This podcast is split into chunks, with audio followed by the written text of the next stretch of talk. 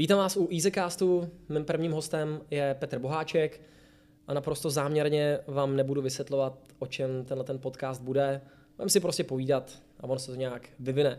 Petře, když bych tě měl uvést, ty toho děláš hodně, tak co seš nejvíc? Tak asi jsem nejvíc politolog, tím se dá pokrýt to široký spektrum věcí, co dělám, protože to zahrnuje, že se věnuju americké politice, americké zahraniční politice. Téma Amerika, americké volby, už se to blíží. Já když jsem třeba viděl před 4 lety, když vlastně probíhaly ty první volby, tak z toho, co koukalo kolem mě, z mého okolí, tak všichni říkali, pane bože, ten Trump, jako toho nemůžou nikdy zvolit. Když jsem koukal na svoje oblíbené celebrity v Americe, tak jsem všude viděl Hillary Clintonová, první žena prezidentka, a působilo to jako krásný z pohádky a sám jsem si říkal, zvolili si Obamu, Amerika má ráda prostě velký příběhy, takže to, že bude první žena, je jako nepochybně, a najednou tam byl Donald Trump. I kdybych jako dokázal jako uznat, že jako takhle, já bych osobně řekl, že ta Hillary musela vyhrát o totální parník a nestalo se. Co musí náš posluchač pochopit k tomu, aby dokázal pochopit Ameriku, a poprosím opravdu jako nějak jako jednoduše, a volební systém v Americe? Tak první věc je, že Hillary Clinton vyhrála o parník. Co se týká počtu hlasů. Přesně ano. Tak. A to je asi ten hlavní důvod, nebo hlavní věc, proč ty věci jsou trošku složitější v Americe. Petře, já tě ještě trochu jako upřesním. Ano, já vím, že jako co se týká počtu hlasů, ona vyhrála, ale i tak z mýho osobního dojmu Evropana, Kuby, z České republiky, tak jsem si říkal, teď ten Trump je tak strašně nesympatický. Má oranžový ksicht, má divný gesta, je to evidentně brutální šovinista. Hillary prostě, myslím si, že i Bill Clinton ve své době v Americe, tak jako já ho vnímám, byl poměrně úspěšným prezidentem, když tak mě jako opráv, a ona jako ta první žena, tak já jsem si myslel, že ta ženská musí vyhrát o strašnou raketu. Co mi chybí, mě osobně, k pochopení americké mentality, abych pochopil, že to bylo, řekněme, relativně jako těsný, nebo že to ještě i ten Trump dokázal vyhrát. Ty jsi to řekl, zvolili si Obamu, Američani mají rádi velký příběhy. Donald Trump je úžasný velký příběh, který budoval celý svůj život, a i když spousta lidí s ním mohla nesouhlasit, byl pro ně prostě zajímavou volbou. I v tom smyslu, že si mohli říct, já vlastně nevím, jestli to je úplně dobrá volba, ale je to zajímavý a zajímá mě, jak to dopadne. A je to proto, protože jako Amerika... Celkově si myslím, že lidi dělají chybu, když o politice přemýšlejí racionálně. O tom, co lidi volají, že přemýšlejí racionálně. A Amerika tím, že je prostě takovej zábavní průmysl tam rozvinutý, že dala světu prostě všechny, já nevím, od Hollywoodu po internet. Jo, jako, americký sen. Přesně tak, který je mimochodem už x let mrtvý. Jo. A o tom klidně pak taky se ještě zmíním. Tak prostě další zajímavá část showbiznesu bylo mít tady obrovskou hvězdu toho showbiznesu za prezidenta. A je to úplně prostě přirozený rozvoj té americké společnosti, podle mě, protože Donald Trump vlastně hrozně všechno obrátil na hlavu v tom smyslu, že před ním přišlo spoustu politiků, jako Obama právě, kteří začali využívat sociální média. Obama byl první, který začal fakt intenzivně používat sociální média, a díky nim taky prostě z části vyhrál. A politici už od Johna Kennedyho, od JFK, začali používat média jako nástroj pro svoji politiku.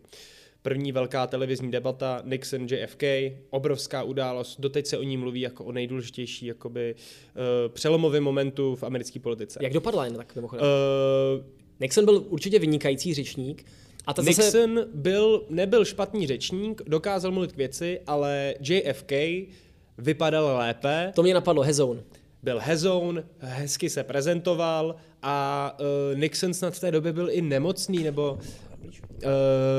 myslím, že mu nějak prostě vypadal špatně. A to všechno rozhodlo.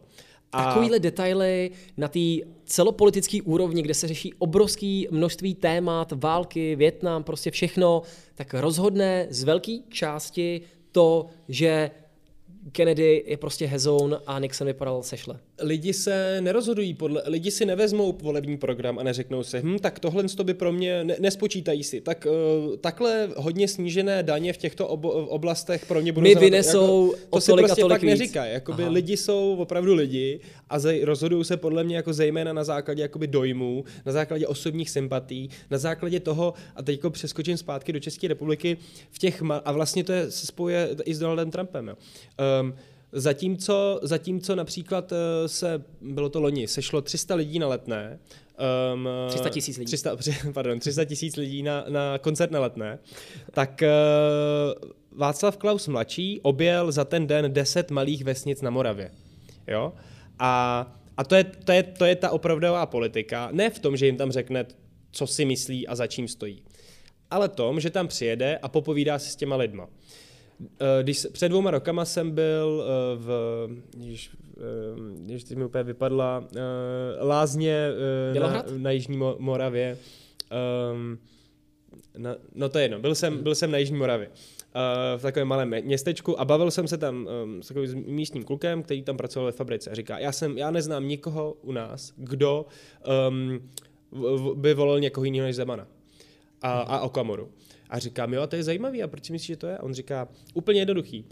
Zeman za náma přijel a přijel za náma Okamura. Přijel, dal si s chlapama ve fabrice panáka, chvilku pokecali o něčem a čau. To je jediný, co opravdu ty lidé v těch, jakoby řekněme, oblastech, kam ty tradiční politici nejezdí, potřebují. Donald Trump dělal to samé. Donald Trump, obrovský zdroj jeho jakoby úspěchu před těmi 4 lety byl v tom, že on nejezdil do těch velkých měst. Ale on jezdil do těch malých měst mezi obyčejný lidi, kde prostě lidi byli nadšení, že vidějí Donalda Trumpa. Teď on je to přece úspěšný showbusinessman, člověk, který prostě je v showbusinessu desítky let, měl svůj vlastní show, byl mega populární. Má mrakodrap, má prostě vlastní letadlo, má stejky, kravaty a má velkou rodinu, všichni znají jeho rodinu.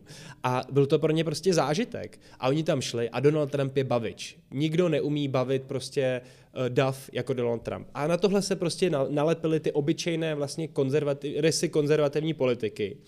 A Donald Trump prostě v tomhle smyslu změnil celé to paradigma tím, že on nebyl politik, který začal využívat médií a showbiznesu. On je showbiznesman, člověk ze showbiznesu, který jako jeho další hru má tu politiku. No počkej, tak to jako z toho vychází skoro to, že kdyby kandidoval, já nevím, prostě Kanye West, tak vlastně to není vůbec absurdní věc, protože kdyby dorazila celebrita, se kterou ty se stotožníš, je to můj kámoš, dělá dobrý písničky, přijel za mnou, dal si se mnou panáka, dal mi svoje sneakers, tak... Kanye West mimochodem oznámil kandidaturu před 2 měsíce a prezentoval. Jak moc absurdní to je? Tak Kanye West mi přijde, že jako to, co se děje v jeho hlavě, tomu vůbec nerozumím a nerozumím mu jako člověku. Jeho hudbu mám rád, ale to prostě je podle mě úplně mimo. Ale možná jsem zamyslel nad tímhle a řekl si, možná to můžu udělat já, nějakou hranici to samozřejmě má. No ty někde říkáš to má sociální hranici. Sítě a teďka mi to vlastně celý dáváš krásně do souvislosti. Já jsem jako člověk osobně svým smýšlením, mně se líbej jako obyčejní lidi, ze kterých vyřazuje nějaká vnitřní příjemná energie.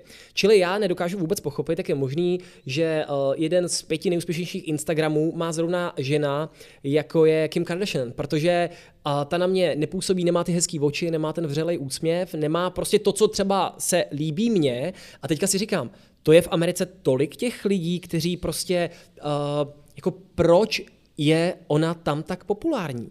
A on mě vlastně, když to řeknu blbě, a nechci mu křivdit, a jako nedělám to, protože ho neznám jo, osobně, ale on mě přijde jako taky jako velký pozér. Jsou tedy Američané ti, kteří mají rádi pozéry, nebo nechají se opít rohlíkem?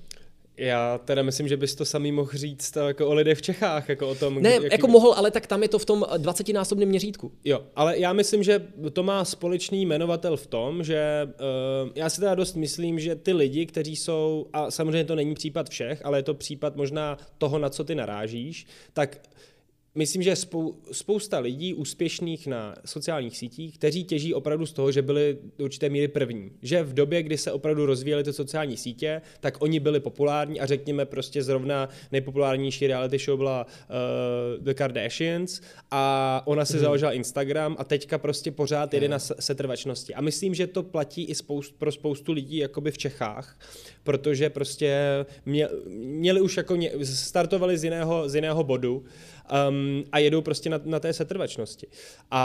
Ale abych se vrátil k tomu Kanye Westovi, tak já myslím, že někde je ta hranice. Jo? Jako není to o tom, že každý jakoby dobrý bavič může být úspěšný, ale fungovalo to na Ukrajině, kde vyhrál komik, který nejdřív natočil film o tom, že je komik, který se stane prezidentem a pak se teda stal prezidentem. A když se zamyslíme, jakoby myslím, že to je ten jakoby fenomén celebrity. To je jakoby politická celebrita, každý politik musí být celebrita, musí být zajímavý něčím. Andrej Babiš to umí geniálně. On to prostě výborně to trefil. Fakt to umí. Trefil to, zaujal takové široké spektrum lidí. Samozřejmě se on proplouvá na tom spektru jeho voličů, on mění tu svoji voličkou základnu postupně, protože jakoby lidé odpadávají, jasně. Ale trefil to zajímavě. Prostě vytvořil si ještě před Trumpem do určité míry podobný obrázek zajímavého příběhu. A stejně tak to udělala první politická celebrita v České republice, to byl Václav Klaus. Mhm. Václav Klaus objížděl, to byl jako naprostý šok pro tu zem, objížděl celou republiku a mluvil k lidem. Oni viděli, jo, to je ten Klaus. Mm. Teď on měl ten jakoby typický vzhled s těma brejlema, skvělejma devadesátkovejma. A on lidi dokázal zaujmout a jakoby vytvořil si tu auru zajímavý celebrity. Nehledě jakoby na ten program. A vlastně ten program je to v tom ještě neuvěřitelný, protože on vlastně z historicky, a když to takhle řeknu, jakoby zemědělského, sedláckého obyvatelstva našich zemí, za Rakouska, Uherska a tak dále, z komunistického obyvatelstva, který prostě pořád, i když neměli rádi komunistů, tak měli velice silný jakoby rovnostářské a sociální cítění, udělal zem, která si zvolila prostě člověka, který říká, trh za vás vyřeší všechno a každý svého štěstí strůjcem. To je obrovský přerod díky svýmu charisma, díky tomu, že byl politickou celebritou.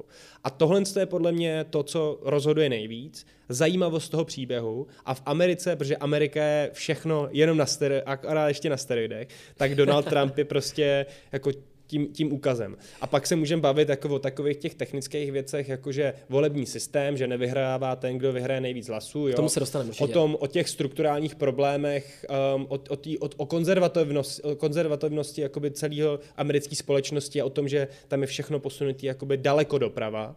A to jsou jako další témata, ale na čistě jakoby tý lidský, obyčejný rovině je to prostě Donald Trump, který mluví k obyčejným lidem. A super. Obyčejní lidi drtivá většina politiků x let přehlíží a má to tenhle ten efekt. Výborně. Já každý den dostávám z ČT24 i možná z nějakých fejkových portálů dostávám informace o tom uskupení světa. Jo? A teďka beru nějaké informace.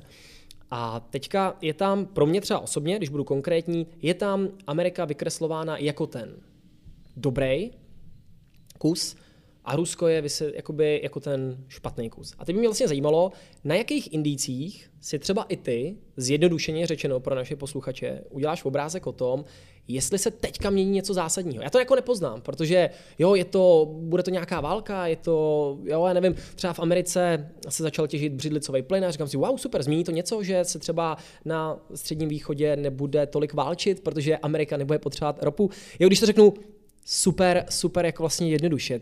Co jsou takový ty hlavní hybatele? Tak ty hlavní hybatele asi, ty si teďka nakous prostě téma geopolitiky. Jasně, sorry. Ale to klidně to jako upřesni. Jako samozřejmě ten svět není černobílej. A myslím, že my máme v České republice takovou vlastně specifickou nějakou historickou zkušenost a myslím, že naše generace vyrostla ve světě, tom postkomunistickém světě, kde Amerika přece jenom byla prostě ten dobrák, ta správná strana. A já jsem hrozně takhle vyrost jsem typický prostě pražský rodině, která volala pravici a levice pro ně byla konec, jakoby tam, řekněme, civilizačně slepá cesta, protože jsme to zkusili za komunismu. A pak jsem, samozřejmě, já jsem hrál americký fotbal, hrozně jsem poslouchal jsem rap, hrozně jsem dělal do Ameriky a pak jsem tam odjel. A žil jsem tam 5 let a tam jsem vlastně trošičku se mi ten můj svět, ten můj pohled z východní Evropy hrozně narušil. A pak jsem ještě na základě tohohle studia jsem půl roku studoval v Argentíně. A tam jsem pochopil, že to je vlastně úplně jinak. Že Amerika není ten dobrák ve spousta věcech, že během studijní války jako rozhodně tomu tak nebylo. A já jsem se zaměřoval na Jižní Ameriku, pracoval jsem jako dlouho jako analytik na Jižní Ameriku pro několik zahraničních firm a ta Jižní Amerika je skvělá pro vysvětlení tohle příběhu, protože v Jižní Americe mají vlastně podobnou zkušenost, jako my máme ve východní Evropě, ale vlastně úplně naopak. Tam ten zlý hráč, tam ten zlý aktér nebo ten zloun vedle toho anděla nebyl Sovětský svaz a Spojené státy, ale přesně naopak. Tam byly Spojené státy ty, který tam ovládali místní režimy a ovládali je tak, že z nich udělali ty nejhorší režimy, nejkrvavější režimy, mnohem krvavější než ve východní Evropě, mnohem horší než komunistické diktatury. A mají tam tu zkušenost vlastně, co máme my s komunismem, úplně naopak, ale ještě horší.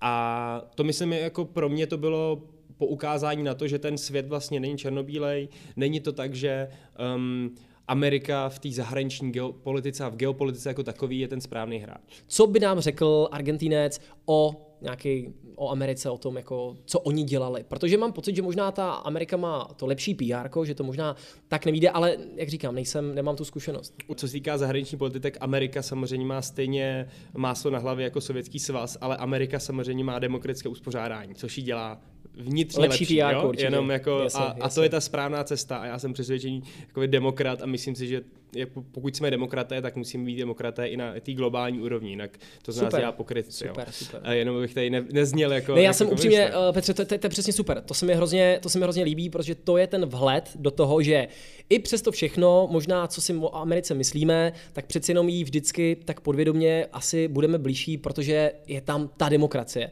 Teď je teda otázka, jak ji definovat.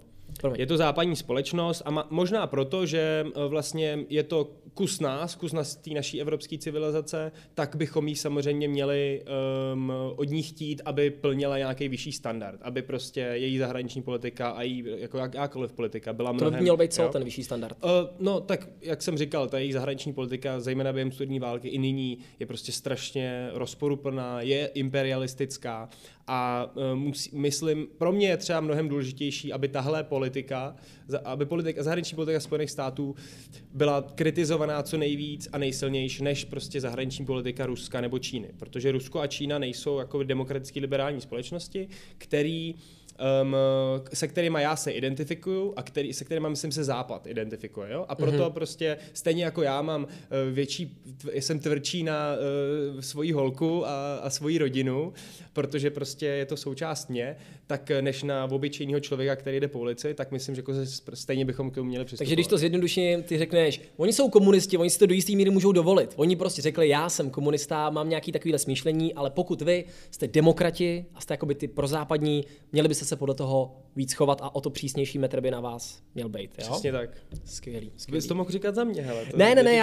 Já si totiž sám se snažím v těch rozpravách vždycky si najít tu nejvíce zjednodušující definici a ty jsi mi teďka strašně pomohl a za to ti děkuju. Protože jsem si opravdu říká jo, tyhle ten Petr má pravdu, protože možná bychom měli na tu Ameriku koukat tím přísnějším pohledem, protože ten Putin je vždycky Putinem. A vždycky se snaží, když to řeknu, nehraje si na něco, co není. Když to, co mě na americkém smýšlení irituje asi nejvíc, je to, že to jsou takový jako hrozný puritáni. Když koukáme na ten rasismus a na to všechno okolo, tak si říkám, jak vy si můžete hrát na ten vzor té demokracie? Určitě, a myslím, že si to lidi říkají zejména teďka, nyní, když ať už jsou to ty rasový nepokoje, ať už je to prostě předsednictví Donalda Trumpa, ale myslím, že do určitý míry je Amerika prostě skvělá, řekněme, laboratoř nějakého západního myšlení, západní civilizace, která se tam míchá se všema prostě vlivama celého světa, a to je podle mě není strašně zajímavý a v tom je unikátní, a myslím, že Evropa se na tu Ameriku prostě může dívat jako na nějakou, ne jakoby vlastně pokračovatel svých myšlenek. My jsme úplně jinde. Ale na jakoby nějakou jinou verzi sama sebe. Co by bylo, kdyby... Jo?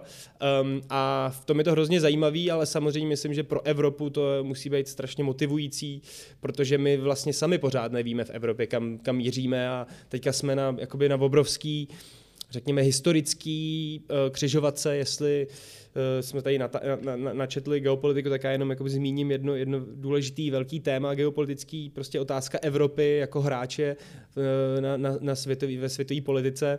My jsme před velkým rozhodnutím, jestli budeme jenom, řekněme, kolbištěm velmocí, kolbištěm mezi Čínou a Amerikou zejména. Nebo to znamená budeme... nějaký, jako, co bychom tam mohli, řekněme, moderovat, nebo že jsme takový ten smírce, nebo takový ten dělící ten, že když se ta Evropa připojí na tu stranu, já nevím, toho či onoho, tak to... Přesně tak, že se staneme tím bojištěm, že ten boj mezi dvěma velmocema se bude projevovat tak, že si Evropu postupně prostě rozparceluje, Amerika a Čína budou bojovat o vliv, stejně jako to bylo během studené války mezi Čínou, mezi Ruskem a Spojenými státy. A my taková máme... malinká tápsovka, no. Petře, promiň. Když teda teďka vidíme, nebo minimálně to, co se dozvídáme z médií, a vidíme, že třeba si tady ta Čína opravdu kupuje nějaké ty fotbalové kluby a podobně, má to být pro nás signál toho, že se možná z 55% už nachylujeme po ten čínský vliv, nebo je tady těch, nebo jako podle čeho se ty misky vah vyvažují? Tak určitě tohle je jedno z témat, protože co Čína například hodně dobře dělá, je, že oni jsou schopni zasáhnout, nebo řekněme investovat jejich peníze do strategických oblastí, které jsou důležité pro nějaký region. V Čechách se jim to zatím nepovedlo. Slavie není strategická investice, ale strategická investice pro Čínu byl prezidentský úřad a Pražský hrad. Tím myslím prostě okolí Miloše Zemana. Tam se jim ta investice podařila dost dobře. Ale promiň Petře, a to koupení jednotlivce, jestli se bavíme o panu Nejedlém a podobně, to je opravdu, protože tohleto ty si najednou začínáš odpovídat přesně na to, co já jsem se na začátku ptal, a to je, jak já teda vlastně poznám, že se tady teda opravdu něco míchá. Takže Petr Boháček by mi řekl, hele Kubo, jakmile vidíš v okolí prezidenta, což na mě vždycky působilo minimálně v Česku jako formální funkce, nebo asi dnes je to asi zneužívaná funkce, takže možná prezident Zeman ukázal, že ten úřad umí víc, než jsem si kdy dokázal myslet. Takže jakmile si někdo koupí lidi v okolí prezidenta, tak to skutečně může v tom širším měřítku mít nějaký jako vliv. Jo. Rozhodně, protože my jsme si tady vytvořili obrovský problém tím, že... po tom, co se Česká republika osamostatnila, my jsme si vytvořili parlamentní systém demokracie. Pak jsme si do toho hodili vidle tím, že jsme si řekli, budeme si volit přímo prezidenta. A když je nějaký politik volen přímo, tak se mu naprosto mění mandát. On samozřejmě cítí to, že je volen lidmi, přesně tak, a tomu jakoby veškerý politické pozice, které jsou přímo volený, tak samozřejmě jakoby z té podstaty, že jsou přímo volený, mají větší mandát, větší sílu. Aha. A v těch politických systémech k tomu i připadává vyloženě nějaká přímá moc. Jo. Stejně jako to má v Americe, stejně jako jsou prezidentský systémy prostě přímo volený a ten prezident vládne on. V Čechách jsme si vytvořili hybrid tím, že jsme si do systému parlamentní demokracie hodili prostě přímo volu prezidenta. A samozřejmě ten první prezident je Miloš Zeman, který jakoby zneužívá, nebo já ani vlastně nevím, jestli je správný říct zneužívá, jo. On prostě jakoby dělá ten to, systém může vlastně. Ten systém je tak špatně nastavený, tak jako proč by to nedělal, jo. Jo. Takže on tohle to využívá samozřejmě a proto má tak velkou moc.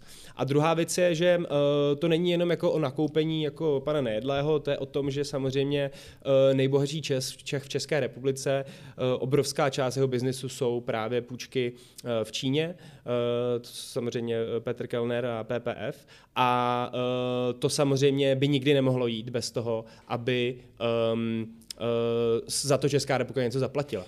Jak my poznáme, že opravdu ta čínská strana prostě si jako k toho prezidenta koupila. Jasně, takhle, jak to říkáš, tak je to extrémně jednoduchý a já si řeknu, vážně, to je takhle jednoduchý. Petr Kellner, business, Čína, díky tomu vliv, prezident, hotovo. Nevím, jak moc bereme jakoby vážně slovo, že si prezidenta koupila. Jo? To, myslím, že Miloš Zeman určitě věří v to, že nějakým způsobem mediuje tu pozici třeba mezi Amerikou a Čínou. Jo? To si třeba dokážu představit. Ale to, že Petr Kellner by nikdy nemohl dělat v Číně biznis bez toho, aniž by za to Česká republika se zblížila s Čínou, jako to je nereálný. Pokud se člověk cokoliv dělat v Číně, cokoliv, jakýkoliv biznis, tak musí mít na své straně celou komunistickou stranu a musí být s tím pořádku. Jinak to prostě nejde. Petr Kellner by nikdy nemohl dělat biznis v Číně v takovémhle měřítku, pokud by Česká republika si sem nepozvala Xi Jinpinga, pokud by jsme se najednou nepasovali jako ten nový partner Číny v regionu, což nakonec samozřejmě už odchází a my jsme se jasně postavili za to, že jsme nezávislou zemí. A myslím, že ten přístup Číny se krásně vykreslil nyní, když Miloš Vystrčil, předseda Senátu, jel na Tajvan, když tam měli předchozí Kubera a Čína začala vyhrožovat nejenom předsedovi Senátu, ale začala vyhrožovat České republice. Naprosto jako neadekvátním, jako vlastně neuvěřitelným způsobem. A doteď opakuje, že Česká republika za to zaplatí, že náš předseda Senátu jel na Tajvan. To jsou jakoby opravdu opakovaná a potvrzená slova čínského ministra zahraničí, že nás donutí zaplatit neuvěřitelnou cenu za to, co jsme udělali. Když bych to měl ale teda převíst, tak ty mi tvrdíš, že prezident České republiky si tady opravdu do jisté míry asi myslí, že ta Čína v tom celosvětovém měřítku je asi to lepší. A nebo je to spíš ten člověk, který v Číně vidí toho slabšího, kterému chce pomoci. Jako, co by mohla být motivace prezidenta? Přece jenom prezident je starší pán, tak myslí si, že opravdu prezident je ten typ člověka, který fandí České republice a věří, že ze vztahů s Čínou my vytřískáme, řekněme, víc a bude se nám v nějakém dlouhodobém horizontu dařit víc. A nebo je to prostě člověk, který má názor, že Čína, potažmo Rusko, mají akorát horší mediální obrázek a tak jim versus Spojené státy chce pomoct. Já myslím, že Miloš Zeman rozhodně chce, aby Česká republika nebo Praha byla nějakým řekněme zemí, která se baví se všemi a která ideálně může nějakým způsobem balancovat mezi sebou. A že budeme středem světa v balancování všech těch jakoby geopolitických hráčů. Na to, jak jsme malí, tak zkrátka přesně tak, máme. Přesně tak. Tuhle. A to je podle mě něco, o co se pokusil, co samozřejmě prostě nefunguje. Ta idea toho, že Česká republika nebo že Česko je most mezi Západem a Východem, byla už tolikrát potvrzená, jakoby, že prostě je nefunkční, ať už před druhou světovou válkou, kdy taky prostě prezident Beneš chtěl být jakoby nějakým mostem, ať už po druhé světové válce a jako teď si to zkouší v Bělorusku, zkoušeli si to na Ukrajině, nikdo prostě nechce být tím mostem. To je jakoby ta nejhorší, nejnevděčnější možnost, to je přesně to stát se tím kolbištěm, o kterého všichni bojujou. A úplně, abych to řekl úplně nejzjednodušejc, tak být mostem je asi být mezi dvěmi půlkami. A tam nikdo být nechce. Rozumím. Když se teďka teda mrkneme na toho Bidena s tím Trumpem, tak jsme si vlastně vysvětlili smýšlení Američanů, řekli jsme si, co jsou ty politické stimuly, které ovlivňují jejich rozhodování. No a teďka, když se podíváme na ten volební a na ten poměrový systém, což teda možná, proč to je tak, jak to je, protože když potom koukám na tu volbu jako takovou, tak já vidím, jo, Texas je asi důležitý, protože vidím na té mapě, je opravdu veliký. Jak to funguje v Americe v rámci poměrového systému? Myslím, že nejdůležitější tam je zmínit, že jsou státy, které jsou takzvaný swing states, který někdy volí republikány a někdy volí demokraty. Což znamená, že nemají stejný názor dlouhodobě. Jsou státy, které prostě jsou tvrdě buď demokratický nebo republikánský. Který to jsou? Typicky se mluví o takzvaném flyover states, jo. Flyover country. To je teda na tom Trump jakoby těží. To je země, přes kterou se jenom lítá. To je střed Ameriky, jo. Máme ty velký populační centra na obou pobřežích, jasně. Kalifornie, New York, jo.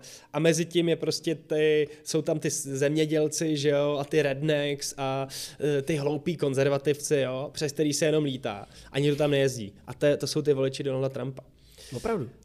A to jsou ti, za kterými on vyrazí. A to jsou ti, a to není, a to znamená, tam zapadá středozápad, takže prostě oblast velkých jezer, jo, Michigan a Wisconsin a Pensylvánie, zapadá tam Nebraska. Ta Pensylvánie, tam jsou velký města, hodně průmyslu, to jsou ještě takzvaný swing states, ty se rozhodují. Typicky se říká, že Ohio, jo. Ohio je prostě tam jezdí nejvíc lidí, nejvíc politiků, tam utrácí peníze, protože to byl ten největší swing state v posledních letech. Typicky spousta lidí jezdí do Iovy na jedno zemědělský sraz v Iově, jako tím se zahajuje vždycky kampaň, protože tam se volí nejdřív a všichni politici tam vždycky jedou a předhání se v tom, kdo sní větší jakoby klobásu. Jo, a takže to jsou taky ty specifika. Ale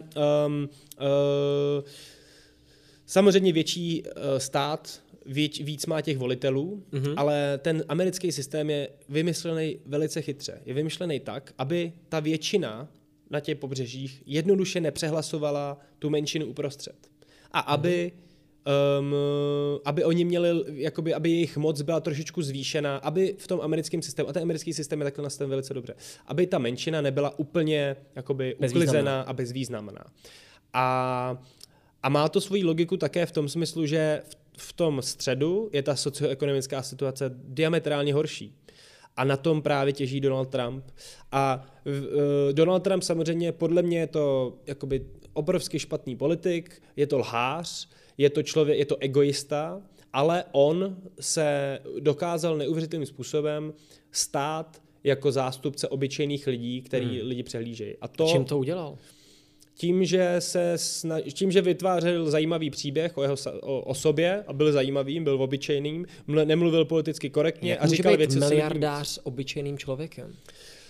To je zajímavá otázka, na kterou podle mě bychom hledali odpovědi v Čechách, protože myslím, že tam se mluví často o tom psychologickém efektu, že lidi chtějí být jako on třeba. Že věří tomu příběhu, že i mně se může stát jakoby americký sen Donalda Trumpa. Třeba tak. Ale myslím, že on je prostě kontroverzní, že on říkal věci tak, jak... Jakoby říkal vlastně ty nejhorší věci, který mezi Američanami hodně rezonovaly, protože Amerika je jako hodně rasistická, je tam spoustu částí společnosti, která vlastně nenávidí migranty. Ano, to je super, tím se dostáváme vlastně krásné věci, protože mě napadlo, když si zase představím tu mapu Ameriky, tak už válka severu proti jihu, nemusíme do ní nějak jako zabředávat, ale když bych to jakoby sám zjednodušil, tak se vždycky říkalo, že ty jižanské státy, to byly ty státy, kde se, já nevím, pěstovala ta bavlna, kde prostě byla velký příliv těch černochů, kteří byli do poslední chvíle, řekněme, znásilňování, nebo tam to jako odcházelo jako by nejdýl. Hraje tohleto na té politické mapě té Ameriky nějaký jako zásadní vliv, že tak, jak já vnímám Trumpa jako takový hovátko, takovýho hulváta, tak bych skoro řekl, že ty jižní státy by asi mu měli pískat víc než ty severní. Je to pravda? Ono to asi není takhle dělený na jižní a severní, spíš jakoby na města a ty zemědělské oblasti, protože tu konfederační vlajku vidíme vlád i jako na severu, což je do určitý míry paradoxní, ale samozřejmě ty jižanské oblasti tam mají, je to tam víc zakořeněný. Jako, myslím, že si tam jako v nějakých oblastech fakt neuvědomil, že tu válku prohráli. Jo. Ale myslím, že to vychází fakt z toho rozdílu, který je viditelný i všude jinde na západě, ten rozdíl mezi městama a vesnicama, nebo jako řekněme neměstama, jo. Prostě ve městě člověk přichází do kontaktu s lidma, je tam úplně jiný to sociální prostředí, na venkově vlastně žije víc sám se svým jakoby blízkou rodinou, je tam méně interakcí, prostě má jiný požadavky a jiný jakoby věci, které potřebuje v tom životě a z toho vychází i to, že prostě lidi mimo města můžou být mnohem konzervativnější, protože se nemusí vypořádávat s lidma na každý den, jakoby s kašlejícím člověkem v tramvaji, jo, jakože nevím, nepříjemnou prodavačku, když takhle řeknu. To myslím je docela jakoby podstatná věc a ty lidi, myslím, jsou konzervativní. Tak co teda může člověka, farmáře z Nebrasky, co pro něj jako může být téma? Chápu, že asi neřeší, já nevím, že se lidi potějí v metru, ale... Tak pro ně bude téma hlavně jeho biznis a to mě dovádí k té věci, kterou jsem tady vlastně nezmínil a ty ses na ní ptal, podle čeho se rozhodují lidi v Americe, koho budou volit. A samozřejmě se dělí mezi těmi voliči republikánů a demokratů, ale tím nejdůležitějším tématem je ekonomika. To je prostě úplně všechno. A já mám spoustu kamarádů v Americe, kteří jsou jako já, jsou to obyčejní mladí kluci, holky, který jsou vlastně liberální a vlastně máme úplně stejný vlastně nějaký ten sociální a kulturní a společenský základ, ale oni volí Trumpa, protože se prostě mají teďka líp a mají práci a vydělávají peníze a to je to úplně nejdůležitější, podle čeho se rozhodují. A na tom Trump teďka mohl těžit, na tom těží nejenom Trump, ale těží na tom i Andrej Babiš. A to je prostě ta věc, která lidem stačí úplně nejvíc. A oni se hrozně děsí toho, že jim někdo něco takového vezme. A to je do určitý míry ten problém, proč ty demokrati vlastně jsou dost dlouho neúspěšní. Myslím, že teda je pravděpodobnější teďka vyhrajou, ale oni často jsou, nevysvětlí lidem dobře, proč by jim jako chtěli třeba zvýšit daň, nebo proč by na ně chtěli uvalit nějakou jakoby restrikci, protože jim nedokážou vysvětlit, co ty lidi potom získají. Dokážou, a ty lidi cítí, jo, ale demokraté nám budou zvyšovat daně a budou nám brát svobodu. Jo, je to pod jejich jako rozlišovací schopnost. V první rovině roste ekonomika a oni to připisují, že to je díky němu. A díky němu mají biznes. Tomu rozumím. V nějakých rovinách Donald Trump je schopný podpořit nebo zajistit, že různý segmenty, od kterých on čerpá podporu, zemědělci, těžký průmysl, že jim se daří lépe. Ale jsou to jakoby krátkodobý řešení. On byl schopný jako najít jazyk, se kterým rozuměli lidi, kteří dělají v dolech, kteří dělají prostě v hutích, kteří dělají v tom těžkém průmyslu a zemědělci. Hillary Clintonová podle mě říkala během té kampaně tenkrát jakoby lepší řešení, že říkala, no jo, ale my ty doly fakt musíme eventuálně zavřít a my se musíme zaměřit, aby ty lidi byli rekvalifikovaní a měli jinou práci. Ale Donald Trump řekl, nebudeme zavírat doly, budeme těžit. Jo? Žádná změna nebude. Prostě, že se lidi bojí změn, že to je třeba... Lidi se bojí změn a jakoby tímhle a samozřejmě Donald Trump neustále točil dokola klip, že, kde Hillary Clintonová říká zavřeme doly. Ne, nehrál tu další část, že jo, která prostě měla v sobě nějakou substanci. Ale zaujal je prostě tímhle s tím a dokázal k ním mluvit, protože je to obyčejný chlap, businessman a říká věci na rovinu. Jo? A to je jako hodně silný, takže část kamarádů říkají, daří se ekonomice, což není jako jeho úspěchem, ale pak mám řadu kamarádů, mám kamaráda, se kterým jsem hrál americký fotbal, který dělá ve fabrice, řeže tam obrovský ocelové pláty. Tam mají tolik práce teďka, protože Donald Trump si získal jejich hlas tím, že uvalil cla na dovoz levné oceli a teď všechnu tu ocel musí vyrábět v Americe. Super. A to je špatný? No pro ty lidi z krátkodobého hlediska to je asi dobrý, ale z hlediska jakoby ekonomiky a rozvoje ekonomiky a přínosné ekonomiky řezat pláty není jakoby dobrý recept na jakoby ekonomiku, která roste, která je prosperující a která je udržitelná. Protože stejně jednou ty pláty budou o 1000% levnější jakoby někde jinde než v Americe. A my máme úplně stejný problém v Čechách. Jakoby. Chceme opravdu být pořád montovnou těch jakoby, aut, co vlastně Němci? Nebo chceme vlastně vymýšlet vlastní věci? Protože teďka už je smontují mnohem líp v Rumunsku za poloviční cenu. Tak najednou tenhle ten základní kámen té naší ekonomiky, ale i ty americké ekonomiky odejde a co budeme dělat potom, jo? No já osobně já nevím, já hrozně dávám jenom jakoby na pocit, víš, a ty jako věříš, že by Česká republika se mohla v nějakým střednědobém horizontu stát, já nevím, prostě fabrikou, která vyrábí svoje vlastní věci a je celosvětově konkurenceschopná. Jo, já prostě si říkám, jsme 30 let po převratu a říkám si, no tak jo, tak třeba za 100 let. My tady máme... Ale když bych to teďka řešil s ohledem na svoje děti a možná i vnoučátka, tak bych řekl, asi to nechme tak, jak to je, není to špatný. Já jsem o tom jako fakt hodně přesvědčen, že my máme tady tolik skvělých, jakoby tolik talentů, tolik výmyslů, tolik nápadů, víc než někde na západě, jako když to přepočítáme na lidi. My máme opravdu neuvěřitelné podmínky, ten problém je, že my nejsme schopní si tady ty lidi udržet, my nejsme schopní jim vytvořit podmínky, kde můžou růst, kde se můžou seberealizovat, abychom tady udrželi ten talent. To je prostě typický problém, ale ten základ, ty základní kameny tady máme. Máme tady prostě obrovský dobrý příležitosti na vysokých školách, ve vzdělání, ale všechno to jde prostě strašně jakoby do kytek a my s tím nic neděláme. A to je úplně jako jiná debata. Jo, já ale myslím, že jako my v Čechách rozhodně. Já mám pocit, že tady je tolik opravdu talentovaných a schopných lidí, kteří vymýšlejí spoustu skvělých věcí. Bavili jsme se o tom kosmickém sektoru. Tady jsou fakt neuvěřitelné firmy, které vymyslely věci, o kterých se lidem tady fakt ani nezdá. Dobře. Ještě dlužíme odpověď posluchačům na ten poměrový systém. pokusit se to nějakým způsobem jako vysvětlit, pakliže to jde, protože bavili jsme se o tom, že byť ty státy po tom pobřeží, ne všechny jsou tak veliký, když si představím prostě Texas, nebo říkal si Ohio, jaký myslím, že patří těm jakoby rozlohou velkým těm, tak tady tam nepoměrně menší počet lidí. Takže my máme v Americe nějaký počet států a podle čeho se teda jakoby vypočítává, kdo tedy bude příštím prezidentem, jestli to bude Trump nebo Biden. Ten systém funguje tak, že lidé jdou k volbám v těch jednotlivých státech a oni volí jenom vlastně, ten výsledek se počítá jenom v tom jejich státu. Samozřejmě je nějaký celkový součet toho národního počtu hlasů, ale ten vlastně není relevantní. Ty volby probíhají tak, že se volí první úterek v listopadu a lidé zvolí v tom svém státu nějakou tu stranu.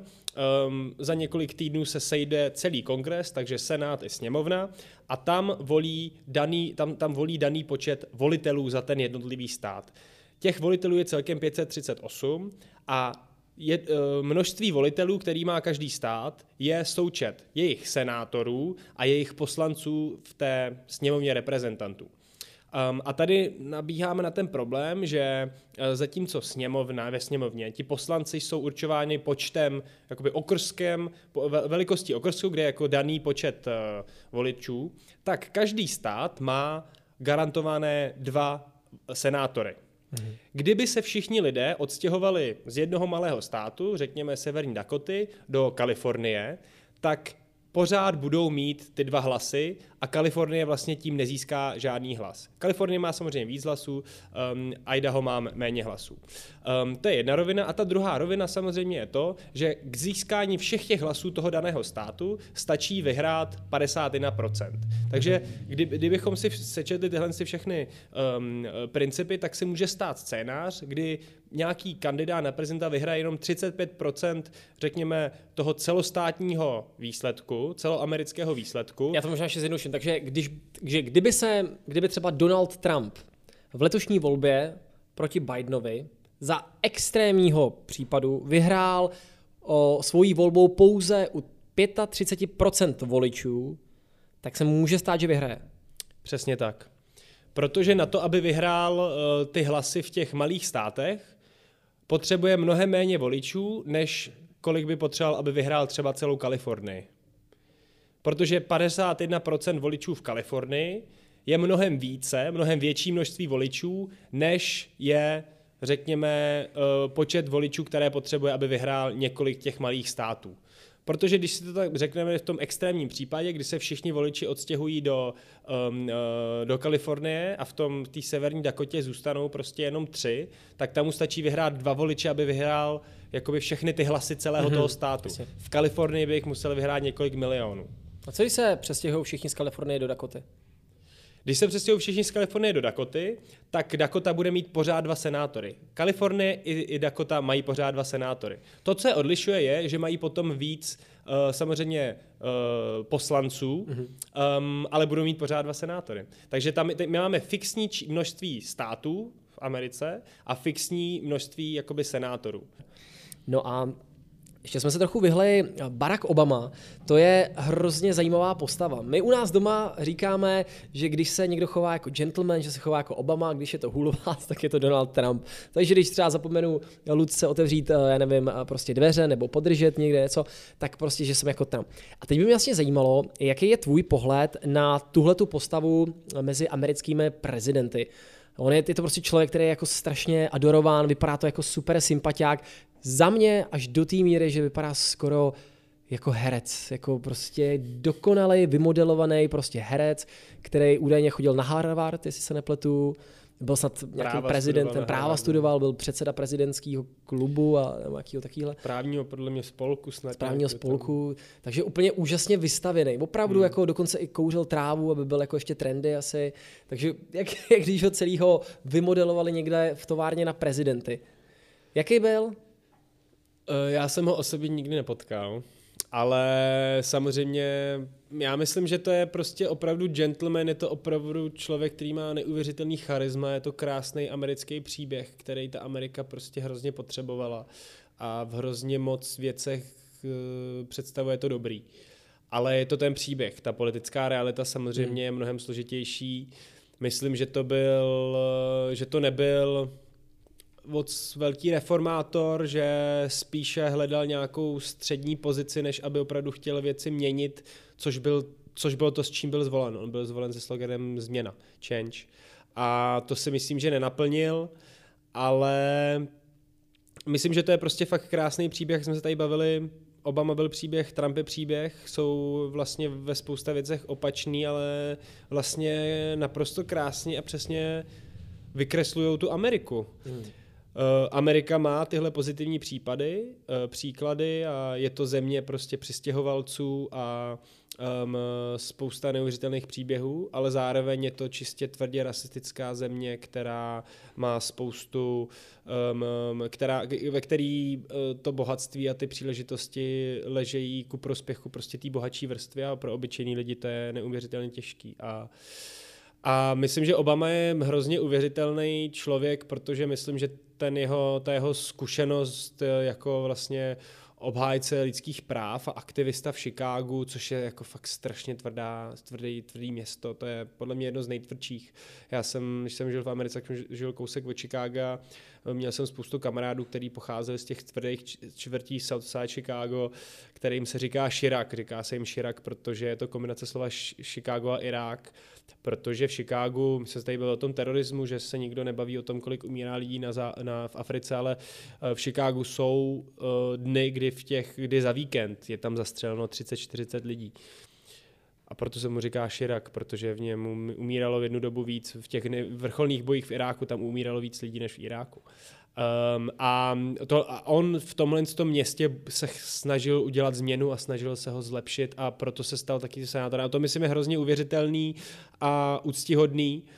A pojí se s ním taky spousta zajímavých jako dalších příhod. Já si pamatuju, že jsem četl knihu, kterou napsal, myslím, jeho kamarád, se kterým chodili, nevím, jestli na střední nebo na základku, ale tam vykresloval odtamtud plynou ty příhody toho, jak Barack Obama kouřil trávu. A jak jako hrozně kouřil trávu. A že to byl prý takovej ne obsesivní jako hulič, ale že vždycky nutil všechny, aby jakoby dohulili tu trávu toho jointa až do konce a že vždycky, ta kniha popisuje tyhle šílený příběhy o tom, že vždycky, když si dokola posílali jointa v autě, tak museli všichni srolovat okýnka nahoru a pak ten poslední prostě, když ho dokouřili, tak všichni museli dát pusu jakoby ke střeše a dokouřit ten zbylý dým, který tam zbyl a když někdo jenom na vteřinku jako si i hned nevzal jointa, když mu k němu putoval, tak mu ho i hned vzal a řekl, že už jakoby moc dlouho tam čekal. A jsou tam takový tyhle plný příběhy, který podle něj z něj dělali jakoby mnohem lidštějšího, sympatického člověka. Ale abych to uzavřel, myslím, že Obama je skvělý gentleman, skvělý člověk, který samozřejmě, nad kterým vládne obrovská aura jako nedotknutelnosti, která jako neodpovídá té politice, jakou vedl, která byla ve spousta obhledech chybná. Ať už je to v tom, že nechtěl dělat radikální věci v otázce záchrany americké ekonomiky, v otázce reformy zdravotnictví, až k tomu, že jeho zahraniční politika měla spoustu negativních věcí, ať už je to prostě, řekněme, posílení Ruska ve východní Evropě nebo Číny. Ale měla taky spousta přínosů, že jo? Takže asi největším je to, že Obama byl naprosto instrumentální k tomu, aby vznikla Pařížská dohoda. To bylo pro něj důležitý téma a takže je to těžký samozřejmě hodnotit takhle člověka. Není to prostě jenom ten jednoduchý pozitivní. Co takový ty pěstičky, co si dával s těma uklízečema a tohle. Je to promakaný marketing, kdy prostě je to vymyšlený, nebo je to prostě momentka, která... Já mu to prostě naprosto věřím, jo. Je to... Není... Jakoby paradoxně byl hodně osočovaný ze strany afroameričanů, že není dostatečně černý jednu dobu, jo. Protože není Havajan. No, protože on máma jeho je Běloška, že on vyrostl na tom Havaji a nikdy nebyl asi prostě člověk, který tvrdě jakoby vyrost getu, na druhou stranu tam prostě x let v tom Chicagu pracoval, jo. A myslím, že pro Afroameričany je to tak strašně důležitý symbol, na který čekali strašně hrozně dlouho a je úplně zásadní pro tu zem, aby se nerozpadla, aby někoho takového měli. Na druhou stranu vidíme, že to, že byl Afroameričan prezidentem, prostě tu situaci Afroameričanů samo o sobě nezmění a nezachrání. Takže za tebe potřebuje Amerika spíše Obamu než Trumpa. Za mě potřebuje Amerika Bernie Sanderse, protože i Obama byl do určitý míry jakoby spíš středový politik, než jako člověk, který chtěl radikální změnu. Petr Boháček, můj první host. Díky, Petře. Já ti děkuju moc za pozvání a za skvělý 5hodinový popovídání. Ne, bylo to vyčerpávající, ale dozvěděl jsem se, co jsem chtěl vědět, takže za to děkuju.